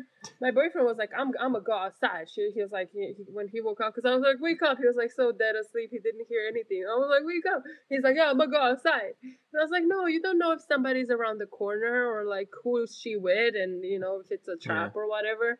So we both stayed in here and we called the cops and all that. And um, it looked like some lights. I didn't hear an engine or anything. I don't know if she was on a bike, but she had a brace on her knee and she was limping. So I, I really don't know. I just saw a glare on the camera. So this girl on Facebook told me about Nextdoor, which is an app like to know your neighbors. So I posted on there, and a lot of people are like, "Oh, that sucks," blah blah, and it made me mad because this lady was like, Oh, you must have let her in if she stole your slippers. You must have opened the door. My slippers were on the back porch because I walk my dog, and if I leave them on the inside, he'll chew my shoes. so I just I just left my my slippers outside, and she just left me her old ones. Just stole my Nike um slides, whatever. My Actually, Nike they were Adidas. They were slides. pink. I mean, at least she gave you something in return. She could have just Oh my him. god, they were really dirty, ugly, That's creepy. slippers. But um, yeah. So this lady a couple of days ago messaged me and she said I've seen her on Ring before, and she gave me her number. She was like, "If you want to talk more about it, let me know." So I texted her. She never answered. I'm like, "What do you mean on Ring? Like on your Ring?" And Ring is a camera that has you know an app on the phone, and you can talk through like the doorbell. That's that's Ring. That's Okay. I don't know. That's that's in the in Europe. Um, so I don't know if it was her ring because she said on the ring. So maybe the app has. I don't know. But either way, she said Mhm. that lady has been going around people's houses and been stealing stuff. So I thought I lived in a safe neighborhood. I really didn't think this was a bad area, but It- apparently, It sounds more than just going around stealing stuff. She sounds a bit mad. Like they sent me. That's very sort of. It's creepy. Yeah, but well, maybe she acts crazy, you know? Because if she's limping and she acts crazy, you know, people won't be like, you know, t- not not necessarily not take her seriously, but be more like lenient with her. I guess I don't know. Right. I don't know, limping and blaming somebody sent you just to stole to steal some Nike slippers sounds crazy. Uh, well, yeah, I don't know. I mean, maybe that's what I don't know. Maybe she tried to find something. Maybe because I have an entryway and then the doors, and I have stuff in there in the entryway. So I, I don't know if she's ever been here before. I've been here for almost a year, so I've never seen her before. But yeah, and you never know. Sometimes, I mean, Americans will leave their doors unlocked, like their cars. Like, oh, always obsessively lock my car, and people are always like, "Why do you do that?" I'm like, "That's this Dude, is why because you grew up never in know." Romania. That's why. Yeah, I mean, apparently it's not just Romania, so Well, yeah. yeah. It's never a bad idea. It's just So why don't you have a gun in that case? Well, now I do have a gun, so. that quick? You already got one? Uh, It's been like two my days. boyfriend had one all along, and it's actually not that hard. To, I mean, you go and have the security check done, and you just get the gun. I was looking into getting a shotgun because that sound of the shotgun, you know, it's like I was. mm, Yep. hmm Yeah. So I'm I'm looking into that. Kurt But Cobain the shit out of that lady. Yeah. apparently he had a gun and didn't didn't have it at the house. So So are you prepared to kill to defend yourself? that is my question. From I the mean, I slippers mean- stealing old lady. Yes. I mean, I think that was a different question that would make more sense if I wasn't in the army. Because I'm Ah. already, I already sworn so many times that I would kill to protect and defend. So Right. I mean, what's the difference in between my myself and my own house and pop Did you her ever kneecap. the country? Uh, I only went to New York to New Jersey with the army, so Okay. No. but that's also a question that I want to say you never ask, but it's it's almost impolite to ask because if you sign that line and you do what you have to do for your country, like you're in the army, you know, just to bring that up without somebody wanting to give that away, you know, because some people have need to talk about this and all that, you know, but but if you did, if you were put in the position to talk and somebody asked you, I'm not trying to put you on the spot. No, no, no. And I, I. I, I appreciate it. Please educate me because I was so anxious, not, not anxious, but so enthusiastic to just have the conversation. How is it like after you do it the first time? What, 'Cause I- I- killing this will someone? never cross. Yeah. That this will never cross my mind. That would be impolite to actually ask. Uh huh. It's just, I mean, it's something. It's not a, a small thing to take somebody else's life. And if Yeah. you do it for your country or not, it's the same. You know, it's it's still a big deal. You're left with the same So- PTSD. Yeah. So um, somebody in basic training asked the drill sergeant, and everybody was shook. You know, it's like you. Why'd you ask that? Like you never. And he's he said that's not that's not for us to discuss something like that. But it's just if people done that, they they usually don't want to be really forthcoming about it or being reminded that they did it and that other Mm. people know. You know, you just do what you have to do while you're out there, and then I'm assuming everything stays confidential anyway. So. Yeah, This is like an interesting lesson in ethics. I, I mean that's uh, that's my opinion on it from my experience. I'm not saying I'm not talking for all the U.S. Army or all the armies ever, you know. So some again, but I feel like if somebody wants to talk about it, they'll find a way. You Yo, know? dude, check out all these people I killed, man. Come on, shoot some pictures. yeah, Wow, that's I mean there there is a that's why I don't. I mean, you probably have different circle of friends, but it's um the hashtag 22 it's usually and uh, or an average 22 veterans kill themselves every day Oh, yeah. so It's, it's a problem. you know it's yeah so it's just a little lesson there yeah I don't know. I'd love to beat the shit out of someone trying to get into my house legally. but it In but Romania, it's not allowed. like in romania what are the rules what are You're not even you're not even allowed to own a baton, like one of those extensible things. Because like they're, they're, they're what about small. a broom you could Well, yeah. the, have, have a wooden broom Yeah, you. You know, could, you know what's the, don't the workaround for that one? Because somebody explained it to me. Oh, Because you never have, you're never supposed to have a baton or a baseball bat in your uh, trunk of in the trunk of your car. Yeah. You always have that, have that thing. Please tell me the English word for it. What- what The, the wooden thing you use to just flat the Sucitoare. dough. Oh. Uh. Uh. Yeah. Sucitoare, focaleț. the- What's the English uh-huh. word for it? Fucking. I don't know. Let's see. Sucitoare. So that that's the way you would go around it. Roller. And while you're searching, uh, the way I know it is you are allowed to respond with the same amount of force that was applied upon you, Fuck that. but you have to respond I'll To beat How be- in order for it- in order for it to be legitimate defense. I have no idea. Rolling some. It says. It just says. Um. I lost the page. It said twisted because I said sucitoare. It said twisted, Yeah. but that's not the word. I have no idea. I'm not a- a cook by any means, and even when I go to the gym, I don't know the names of anything. I don't know them in English or in Romanian. I always have to like if Uh, my trainer will give me a schedule, I have to Google it because I don't know what to do. a, ro- a roller or a rolling pin. A roll. Yeah, either one of those. A roller or a rolling pin. I guess. So that's that. Mhm. So I've been driving around with a baseball bat in my in the back of my trunk for like almost my whole time in America. I think that, I think that's supposed to be legal as that's your national sport. And the funny part is this should be also legal here because that's our national sport, which nobody plays. Yeah. Baseball is Romania's national sport. No. Oina. Oina.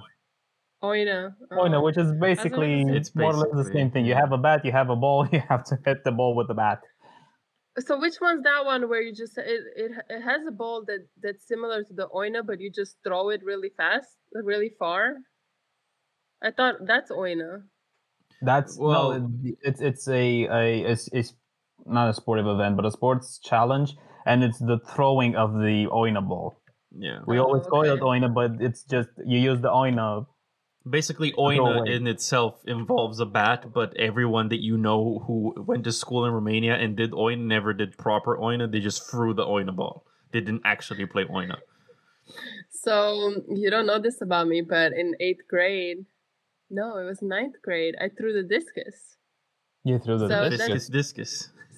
So that's why I know about oina like that because what's a people would throw the oina. But and I actually know a national champion in Romania. He throws the oina. What's a discus? Um, discus is just basically almost looks like a frisbee, but it's it's heavier. It's made. It has some metal and some. Oh, it's wood like in the it. Olympic sport thing. Where Yeah, you throw a exactly. disc. I really wanted to throw the spear because I think that's badass. But they said I have big hands and the disc um, fits uh, perfectly in my hands, and I have to throw the discus because I'll probably be better at it. So that's why I quit. I was like, no, man, I'm not doing this. Fuck that shit! I want a spear. Where was But this? yeah. um, Like at school? Not not at school, right? No, mm-mm. and then because I wasn't the greatest at it and I didn't love it the most because I wanted the spear, I quit and I blamed the, the high school. I was like, I have too much studying to do. It's like, I can't do it no more. yeah. Well, I almost died, which is why I quit tennis in I think I nev- sixth or seventh grade. You almost I died never at that. tennis. Well, I didn't almost die. I'm exaggerating. I almost I, I fainted.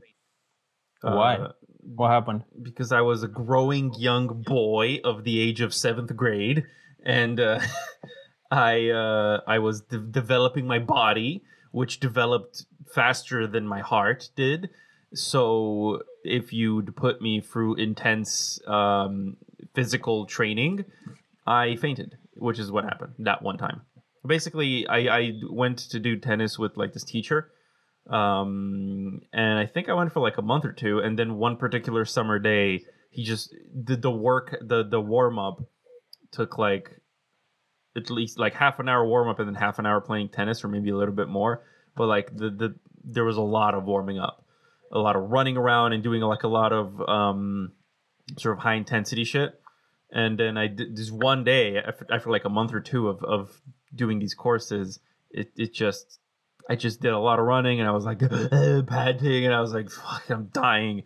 And then when I started I could feel myself like shaking the like the the, the bat with in my hand or whatever the, you call it ten, tennis tennis bat? Is that what you call it? Tennis? Racket. Ra- racket. Thank you. The racket I, I could feel my hand shaking and I was like oh this is not good. And then at some po- point just like from the from like where your nose is uh towards the outside of both of my eyes it just went white and then I fell on my knees and I was kind of like staring and I was like I had no idea what was happening. I just fainted. And then I sort of woke up and I was like what the fuck? Where am I?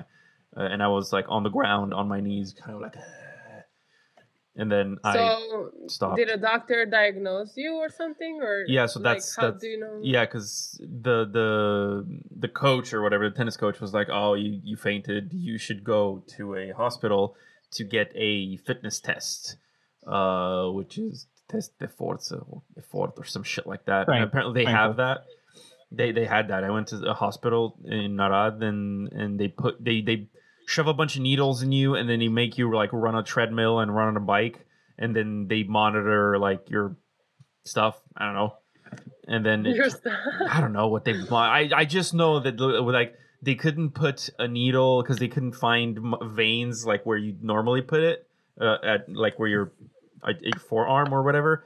So they had to put it on my on my hand on like the back of my hand. Uh, and that would creep the fuck out of me because they had to put a needle like like there, and then I had like I had to sit down for like 15 minutes. Like I went pale, and I was like, oh, "What the fuck?" There's a knee. I can see it. It's there, and like I was scared to move my uh, my hand. I was like, "Oh, it's gonna touch the, the the sides of my veins and pop them or something." Uh, so it took a while for me to get used to that, and then I started running, and then they were like, "All right, you have like 80% efficiency." Uh, and Oh, apparently, so like 80 it old, sounds like a stress test. What they do here is a stress test, I guess. and usually they do it on old people. That's exactly that's what she said. She said that she the, the the lady, the medic or whatever, was laughing. She was, well, she was mocking me. She was like, "You're like eighty percent effort." Old like eighty or eighty year old grandmas have a seventy percent efficiency, and you're eighty percent. So like, what the fuck, kid? And I was like, I don't know. And then she's like, okay. You, it's because you're growing fast, and your heart and your insides aren't growing to the same like as fast as you are you should do you should go to like a personal trainer and do like fitness and exercise to sort of develop your things. And i looked at my mom and i was like do we do we do that? And she's like i mean do you want to? And i was like nah. And so we never did it. Which i regret now. I regret i regret all the choices i made re- relating to to sports and effort because you know in high school i always had like one of those little tickets things of not doing sports Oh, I ended up having one too because I was I was real chubby, especially in ninth grade. I was chubby, and I couldn't jump as as high as the other girls and run as fast. And she would give me like sevens and eights, and Yeah. you know my GPA was high, and I was like, mm, we can't be doing this. I'm gonna not be like second or third uh, spot in the class GPA because of sports. That's Yeah. stupid. So I got I got the paper too. that's I'll what, get a Yeah. paper. I'm not gonna go. do that's what happened to me and that's what happened to me in middle school and because the dad in high school was like nah fuck that i'm not doing so like three years i didn't do any sports but like the the moment i started going to the gym in 2015 or whatever like i after that and i and i went to the gym because i never went to a gym before right? So i went to the gym and i was like oh my god i actually like this. And from that moment on i was like i regret everything i did in my life that prevented me from doing sports and taking advantage of my of my young beautiful baby boy supple body. You did have terrible po- uh, posture i i still do i still do It's not don't- terrible. yeah, It's not good, but it's not that bad. Right now, yeah. Even looking at you right now, I mean, you're sitting and you're you don't look as slouch as you were when when we were in high school. Oh, I remember. Yeah, everyone used to mock me because, like, if I'd get up to go to the blackboard, like, I remember. Do you remember Eddie? He's a he's a classmate of ours, and he's a doctor now, which is ironic because the one thing I remember about about my relationship with him from high school was that this one time in math class, I got up to go to the blackboard to write something, and then as you know how you're not supposed to talk in class and shit, and I was going to the blackboard, and as I was going, he was like screaming, like, "Dude, what the fuck? Like, sit straight!" And I was like, "What?" Because I, I didn't realize like I used to sort of tilt my head forward, so like I'd always walk like slanted, because I was like Mhm. sort of leaning my head forward, so I always like Like hunched back and then sort of slanted forwards my whole body and I was like "Grr." As I was it Like, looked like I was going head taller. first. you could have been taller if you if you were walking straight. Dude, Probably get I more chicks. I could yes, that I could have been a lot of things if I didn't if I did sports, but I didn't because I was a lazy nerdy kid. So there you go. so what kind of doctor is Eddie? Uh he did a year in um surgery, I think, at the hospital. Uh and he didn't like that. And then he took the exam again. And now he's at Orele, which is like the fuck is that? Like eyes, ears, and nose. ENT is uh, eyes, nose, throat. And ears. ENT. yeah, the that throat? one. Oh yeah. All all of the Yeah. facial shit. Yeah. Now he does Uh-huh. that at a like a clinic, I think. Who Um, likes that better? I, you remember? Well, I don't know. Okay, I don't know. I don't know how well you got along with him, but you don't really talk to him that much. Like generally, like people in general, he's very. He doesn't. I don't know. He's not very sociable. Well, I don't know if he's sociable or not, because he's definitely not introverted. But we don't really hang out or keep in touch very often. Didn't you have a band with him? No, that was Alex. Oh, I thought all three of you were in the band. We tried to convince him to start playing the bass, but his parents wouldn't let him. Oh, he had to be a doctor now. He had to be a doc- you, you know, he shocked us when that happened because Mm. we in in eleventh or twelfth, in eleventh grade, I think that's when we went to with our physics teacher to do a lot of physics stuff, uh, which was cool, and he was like the best one by far. He was really like I was just there because I I could talk and I was like oh, I would do the presentation shit. I had no idea about physics, and then Alex was good. He was like a meticulous like hardworking guy, but Eddie was like a whiz. He he know he just know stuff, and we always thought like oh he's probably either gonna come with us to do to study coding, but we all sort of thought like he's more likely gonna go to like electronics and stuff, and then when we all finished high school and someone's like, oh, where did you apply? He's like, oh, I'm going for medicine. And we're like, what? What? What do you mean medicine? Mhm. What the fuck, dude? We we did maths and physics and coding. Like, why would you do medicine? He's like, oh, I don't know. It's my, my parents. I was like, all right. Mm. I mean, not all. I mean, most of us, I feel like they went and and did computer stuff, and I said Yeah. us, but I didn't. I don't know. I don't know. I wonder because we had the the ten year reunion. Was it two weeks ago? Um, and I'm just curious about the ones that weren't in that call. Like, what are they like? The ones that we sort of lost touch with. What what are they doing nowadays? Hmm. I'm guessing not computers. Because they would be online, huh? well, probably, most likely. I don't know. They'd have some online presence. I feel like high school in Romania is good, but it's also limiting. Because, like, why do I have to choose in eighth grade w- when I want to study? You know, like, what if you choose, what was it? What was it called? Philologia. I don't know how to say that. Like, why do you choose to, yeah, to just study languages and history and geography, and then you end up wanting something with math when four years later? Like, you don't Yeah. know what you want to do. Like, But you can always switch. Because I had I had colleagues that we we had the maths and computer science or informatics or whatever we called it, Mm. and they would switch to languages in tenth or eleventh grade because they had an easier baccalaureate. Yeah, but that's the thing though. And then when you finish high school, what if you still want to do something with math and all that? Or coming the other way around, you know, from the languages class to our, our class, you know? I mean, there's no reason for me to know as much math as I studied, you know? Like, I have nothing to do with it. So, I wish we studied more math. no. Well, I I think we talked. I talked about this on the podcast or with people. I don't know, but like when I went to Polytechnic before moving to London, London math was was one semester out of four years. It was one semester, and it was like seventh grade Romanian maths. It was easy. Mhm.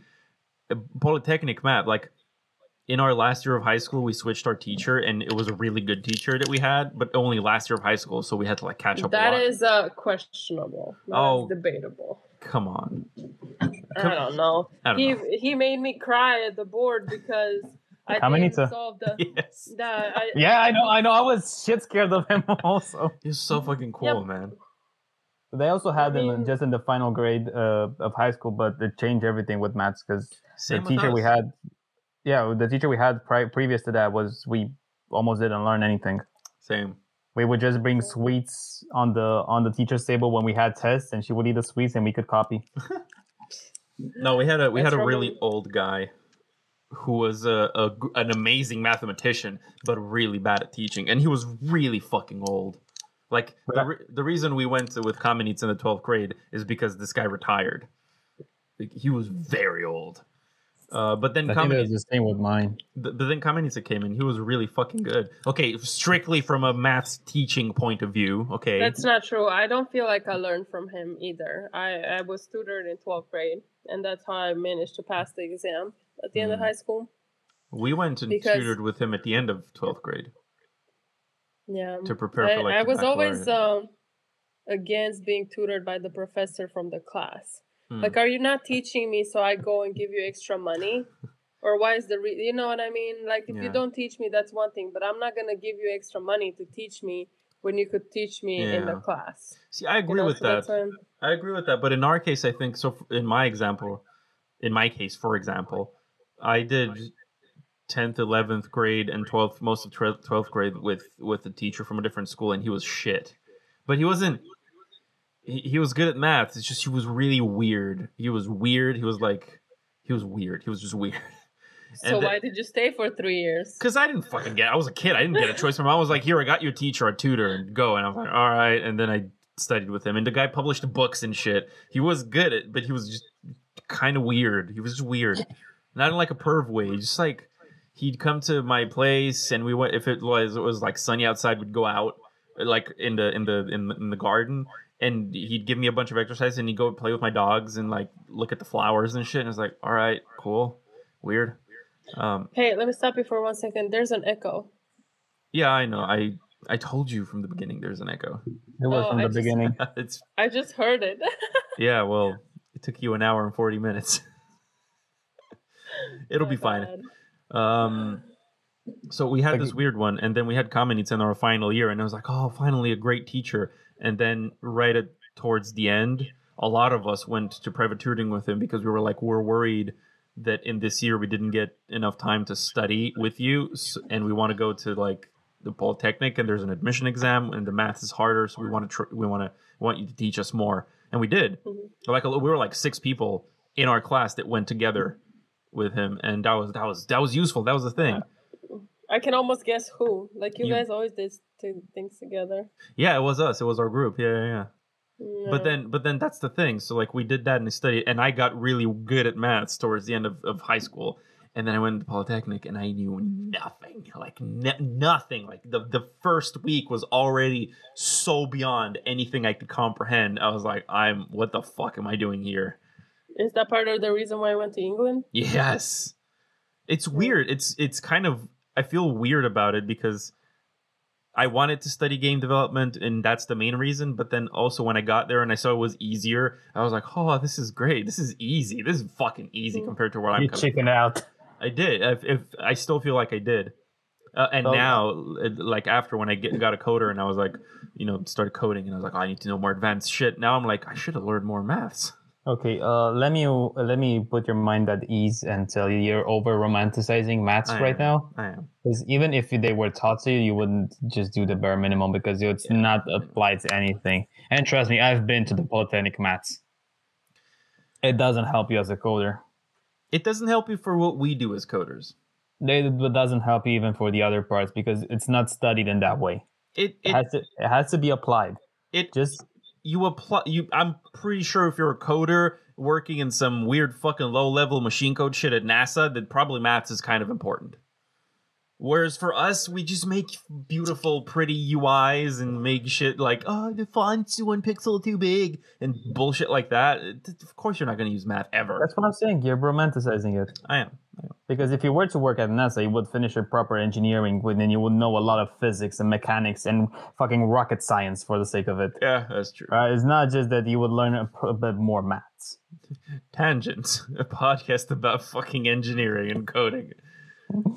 wow, Well, I used to tutor math, believe it or not. really? Um, yeah, because I came here, and as you said in England, math was so easy. Oh, is like that when what I you was tutored? taking college, I was taking college algebra, and it was like you said, seventh grade math, and Yeah. I was like, okay, I know this. I was I like, got this, this. is easy. Yeah, Yeah, so I ended up tutoring. I actually love tutoring, but just the easy math, you know, it's Yeah. like two plus four parentheses times three, you know, it's like the easy stuff. yeah.